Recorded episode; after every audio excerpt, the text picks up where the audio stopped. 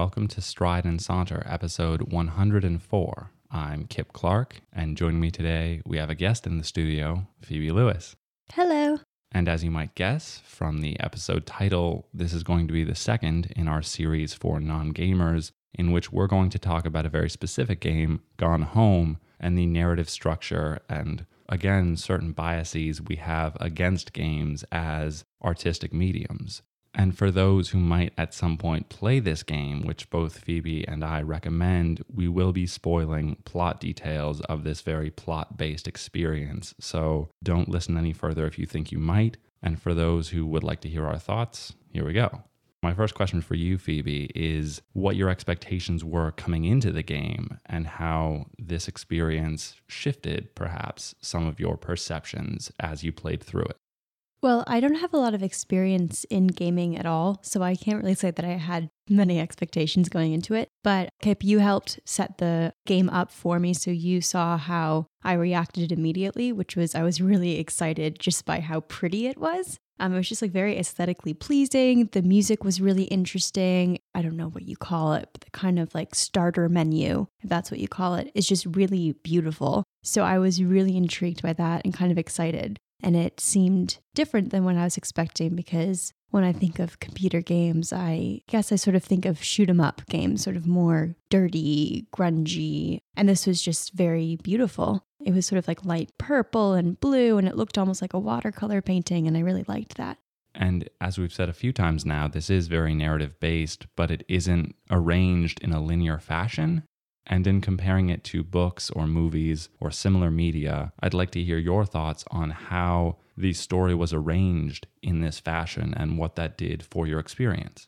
Yeah, it was definitely challenging at first, and I had to kind of readjust the way that I was understanding myself as a participant because I think I went into it assuming that it would be fairly straightforward find the key, unlock the door, etc., you know, that sort of movement. But as you said, it very clearly became less of a find this to open that situation and more of piecing things together, relying on your own personal memory, relying on your intuition. That was also really interesting, sort of the emphasis on intuition. There are certain moments when you're playing the game where you will come across a handwritten note from an integral member of the family who kind of like speaks through those notes to you and you inhabit a certain character. So, this person who's speaking to you as this character will really come alive in those moments. And that's super interesting. It made it feel much more like a conversation, it made it feel much more emotional. And I really appreciated that because instead of just collecting clues and evidence, I felt like I was kind of tracing together a rich history of relationships and life stories and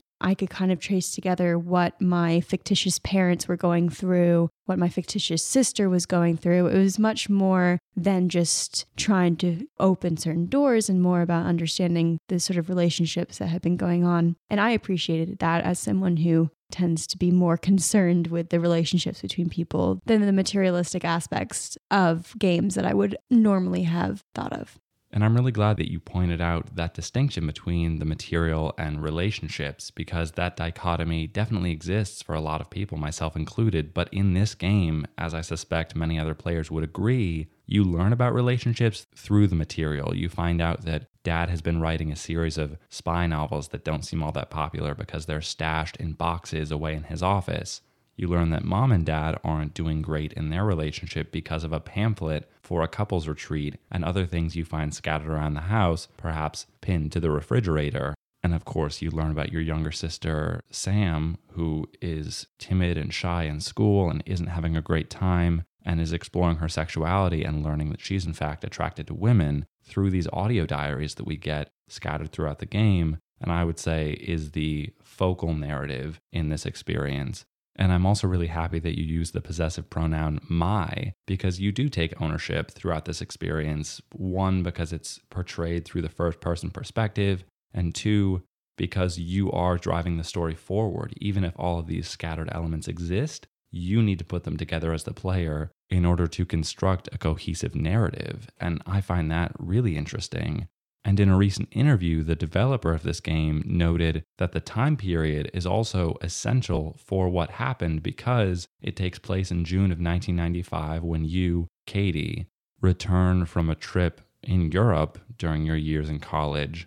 And if this took place in 2015 when you might have a smartphone, a lot of these dilemmas wouldn't emerge because you'd have other forms of entertainment, you would have means to contact mom and dad, when in this game you only have landlines and voicemails to go off of. And I find it really interesting that they thought that through so thoroughly.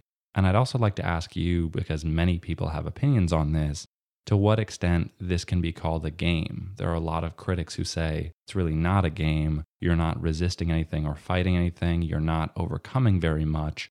It's more of a story in which your hand is loosely held. And you played through this game mere hours ago. So I would definitely value your input on whether or not it can be classified as a game and what that says about our conception of what a game is or is not. Well, the one thing that I'll say is that I played this game for two hours straight and it went by really fast. So clearly I was enjoying myself. So I don't know if that, you know, helps boost its definition as a game or not. Because the game encourages you to take ownership of the story and to make discoveries in real time, for me, that makes it a game because it's sort of a game of strategy. You have to pick up clues. For instance, I had to, I say I, as you pointed out, unlock a filing cabinet to get I think it was either a key or a note, something that was really important to the story. So, in order to get that code, I had to figure out where certain scraps of paper were located, remember that certain scraps had numbers on them, and really keep things filed away, as it were, in my own mind. And I think that was really cool too, because it wasn't just me inhabiting this character. I actually really had to actively remember things and carry them through to the end in order to finish the game. Also, I found it interesting when you were describing the game, you said it was a game that you really had to work through and sort of engage with. And when you said that, I thought of this screenwriting course that I'm in right now. And I really wonder what kind of screenwriting goes into something like this. I think I really appreciated this game because I'm really into film and drama in general. And it really did feel like a performance piece in a way because I had this disembodied voice of my younger sister coming out and speaking to me at certain intervals during the game. And I enjoyed that because it felt like I was both learning something but also enjoying sort of a presentation and I wonder what kind of screenwriting goes into that and in what way the screenwriting might differ from that from a film or in what ways it might be similar. I wonder how the experience of listening to and watching this game might, in some ways, echo listening to and watching a film. As always, I'm glad when we make those connections and draw those parallels because I believe, as you're saying, there are a lot of similarities between this game and film, and in fact, many other games. You had told me before we'd started recording that you didn't expect a game to have this much narrative and be this emotional. And for me, that's what stands out about this game. I played it once a few summers ago and it hit me very emotionally. And again, we are spoiling certain things about this game, so don't listen if you think that we aren't going to share these details. At the end of the game, when you learn that your sister, who is struggling with her identity, both sexual and otherwise, decides to run away with her girlfriend who would have joined the military and decided at the last moment not to, that really hit me because I've had emotional relationships where I feel very strongly about other people, and the thought of losing them is very hard, but very relatable. And to me, that's what made this such a fascinating game and a fascinating experience because I also have a family and I also have a house. And so there's a lot of relatability throughout the experience because you feel connected to the family you're learning about. And I think on many levels, you do come to recognize what your role as Katie is within this family, if only from an observer's perspective. Yeah, I totally agree. And I think your point on the house and relatability is really key there. I think that this game is really intelligent in how it taps into not necessarily universal, but very relatable and accessible tropes so you've got the house. Everyone who is lucky enough to have a home can understand what it's like to walk into your house and no one's there. And then suddenly it feels a little different. When you've got someone in the kitchen who welcomes you home, when you've got your dog there, you feel like you're walking into a home. When you walk into a house, but there's no one there, it feels a little different. Maybe this is just my experience, but I definitely have had memories of coming home. For instance, when I was living alone during the summer, for a couple weeks this past year, I would come home and it would just be me in the house. And that felt really different. And it felt a little eerie at times. And I really enjoyed that aspect of the game because not only did it echo experiences that I've had, but I think it was very cleverly conducted. And in pointing out further details of relatability, one detail that I was thinking about before we began recording that I wanted to discuss with you is the concept of a house snapshot. And to what extent, if you walked into someone's home and no one was there, and you could rifle through drawers and explore as much as you wanted to, as this game allows you to do with a fictitious family, to what extent does it make you think about what others might conclude if they walked into your home or in our previous experience in college? If someone had walked in do you think they could understand how you and your housemates related to one another and lived your individual lives I think it's so fascinating that connection you actually just pointed out between relationships and materials. Kind of going back to that, I do think it could be really telling to walk into a house not knowing anyone and kind of try and trace the relationships and the ways that people interact with each other. For instance, you walk into a house and it's spotless. You can immediately tell that at least one person in the house is a little bit uptight about how clean things are but it maybe if you walk into a house that has a clean living room but one of the bedrooms is really messy you can understand that maybe there's some contention there i just think that's so cool and it's also interesting i think in turn to see how and this is less related to the game but just in general to see how we like to represent ourselves through the spaces that we live in and the kind of style that we try to cultivate in the places that we live in. So, some people have magnificent posters, some people have artsy sketches. Some people will have rugs hanging on the wall. Maybe people are creating those kinds of spaces for themselves because they forge this image that they want to inhabit as much as they are reflections on who they are. And I think this concept of reflections is also really important. Again, looking at time period and what was strewn about this house, there were VHS tapes of the X Files in the living room. And you're reminded immediately that this is taking place in an era where people watched VHS tapes and where people might be watching The X Files. And as I look around my room now, when we're recording this, many of my posters, for example, of Avatar The Last Airbender, situate the room that we are in in a place and time because you couldn't have a poster of a show that didn't exist yet or a celebrity who had not been made famous. And that's something that's also very interesting about this game and this experience and I'd like to ask, as a non gamer, what your learning process was like as you began to navigate this world and what rules you think govern the world of Gone Home in the same way that in the real world, concepts like physics and social dynamics govern how we interact with our world.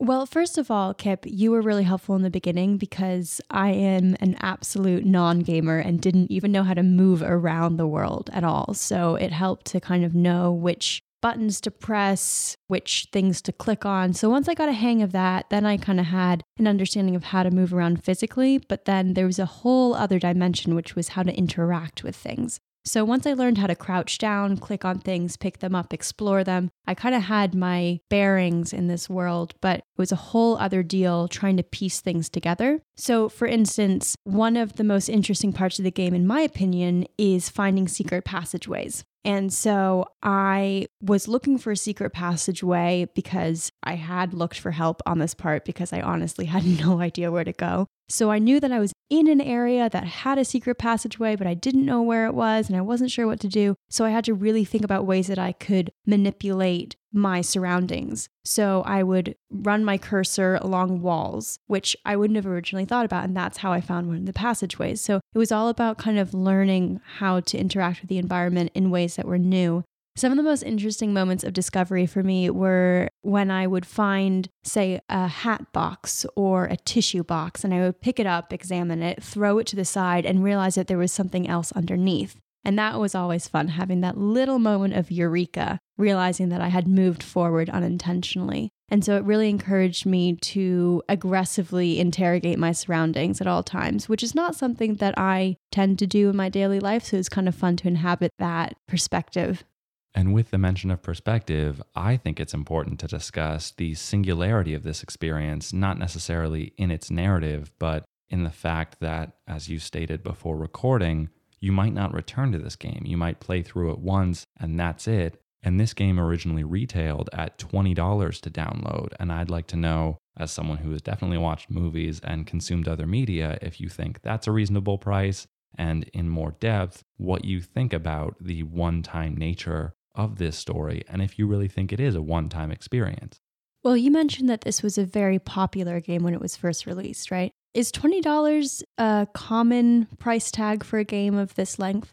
Well, I'm glad that you ask because for various downloadable titles that may have been produced by indie developers, which are smaller than AAA developers who have hundreds of people working on their games, for example, the Assassin's Creed franchise that we mentioned in our previous episode of this series, prices can often vary. And I would say $20 is typically a sweet spot that shows the developer took a lot of time and used a lot of resources to craft this game because there are also downloadable titles for $5 that don't have as much depth or aren't as long and simply, in my opinion, are not as intellectual. And I'm sure a lot of non gamers would scoff at that, but I think this was in many ways a very intellectual, if not an emotional experience. And the company who crafted this game, the Fullbright Company, is currently working on another title called Tacoma, which is set in outer space and has an approach much like Gone Home for people who are interested in checking it out. And I remember thinking $20 for a two to three hour game does seem excessive, but certain experiences at the movies might cost similar fees and are not as participatory. So, again, I pass it back to you in terms of the financial expense and what you think about that. That is such an interesting question because I'm a huge movie theater buff. I just love going to the movies. I always have. And part of why I love going to the movies is I really enjoy that feeling of being overwhelmed, being in sort of sensory overload, you know, when it's so loud that the seats seem to be shaking and the colors are so bright. And I'm willing to pay 8 to $12 for that. I don't think I would pay 20, but I would shell out a sizable chunk for that experience. But I don't know if paying $20 for a game that you can only play once is something that I can compare to going to the movies. And what about this makes you feel that you can, in fact, only play it once? Do you think replaying it would be boring because you know how it plays out? Do you think you might not see details that you hadn't? And finally, when I purchased this game, I didn't necessarily anticipate sharing it with a friend like you, but I'm happy to have paid $20 in order to have others like yourself play through the experience. Well, it's interesting that you mentioned sharing because I think that obviously I don't know for certain, but I imagine that fandoms of games may be different from fandoms of films. I'm not quite sure, to be honest, because I think part of being really excited by a film is really wanting to share it with someone, saying, Oh, you gotta see this. I'm gonna take you to go see Zoolander so that we can see Zoolander 2 together and we can have this experience. And I guess in some ways that is similar to sharing this game. I think the difference is that because it's participatory, I wonder if the experience a second or a third time is inevitably going to be different, if not diluted, by the fact that you already know what's going to happen. That being said, we all know what happens at the end of Star Wars episode seven or whatever, but that doesn't necessarily mean that we don't enjoy it. So I guess what I'm saying is I'm ambivalent. I'm not quite sure how they are different, but I do think that the participatory element does make playing a game a second or third time definitely different. And something we haven't examined very much, which I would like to discuss about Gone Home and also perhaps in a future episode of this series with you, is this sense of a video game as a multimedia experience because you have voice acting, you have music in certain games and less so in others. You, of course, have the visual aspect, which you commented on earlier as being very pretty in Gone Home. And I have to conclude that that affected your experience with it. You also have the active participation using a controller or a mouse and keyboard to interact with this world in some way. And as a non gamer, I really want to know what you think about all of those elements being incorporated and if you think one stood out more than another as you played through it. I think the thing that really stuck out the most to me was the voice acting. I thought it was really, really impressive. And as someone who really appreciates good acting, I was really impressed with the level of emotion that I was getting from those voices. I was more moved than I had expected, and I appreciated that a lot. It didn't feel like it was being faked or forced in any way. It felt very natural and organic, and I really appreciated that. I was also really interested by the overlay of what looked like real photos with the digital landscape. And perhaps that's something that's just more common in gaming. I don't know. But there were certain moments where there would be a photo of someone in the family and it looked like a real photo, but there was something a little different about it. And that was kind of cool too, because it didn't seem like it was trying too hard to be 100% real. And that was fun. It was sort of like this alternate universe where emotions are still very much the same and just as powerful, but the universe operates in a slightly different way.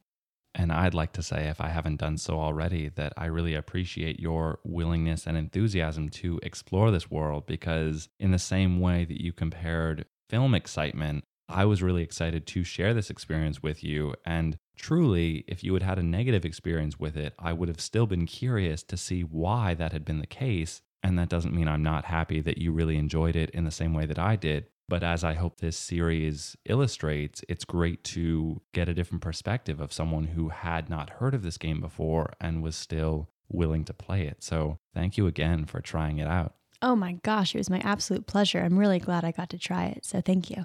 Of course. And related to that, as one of my final questions, I would like to know how you would pitch this game to another non gamer. Do you think you could convince someone listening who might never play it to at least consider what would you try and describe to persuade them? You obviously enjoyed it, and I'd love to have your input there.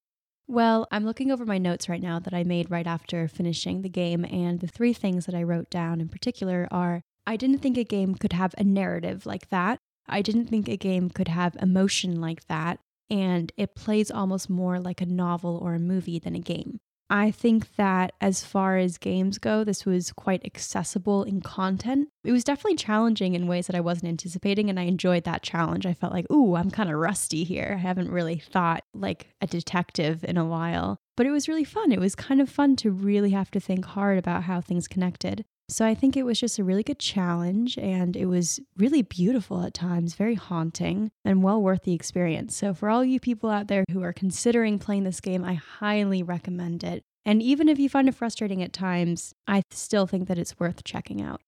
And of course, like with other episodes, I'd love to hear what you want the audience to think about, not necessarily related to Gone Home, but with relation to narrative experiences in video games and what you've learned and would like to either impart to them or hope they consider if they have biases like you might have that games can't have emotion or narrative. I'd love to hear what you think. Well, I would like to first say that I've been very humbled by this experience because I realized that I should probably leave my biases at the door because this game really showed me up in that way. I was really impressed by the emotion in the narrative and how beautiful it was. So, first of all, I would say games definitely do have the capacity to be beautiful and emotional in ways that maybe non gamers don't quite understand. So I would urge you to seek out games that seem aesthetically pleasing or intellectually interesting in lieu of trying to force yourself to do games that maybe aren't that interesting to you, such as Assassin's Creed, for instance. So if you don't like to play shoot 'em up games, you don't have to. Try and find something that is more artistic, that is more story based, that is more based on relationships, because what this game has shown me is that there are games like that out there that are accessible to a wider audience than non gamers might initially expect. I concur with everything you just said. And as we'd mentioned earlier, I want the audience to think about the idea of a home snapshot. If you left your house right now, what might a stranger or phantom exploring your house conclude about you as a person? Because in many ways, you are in this game a ghost. You aren't necessarily changing the house so much as exploring and uncovering it. And if you're a non gamer, what might your biases be against gaming as it relates to narrative experiences and Phoebe, thank you again for coming on. I'm looking forward to future episodes in this series, and it was great to have you. Oh, it was so much fun. Thank you for having me, Kip.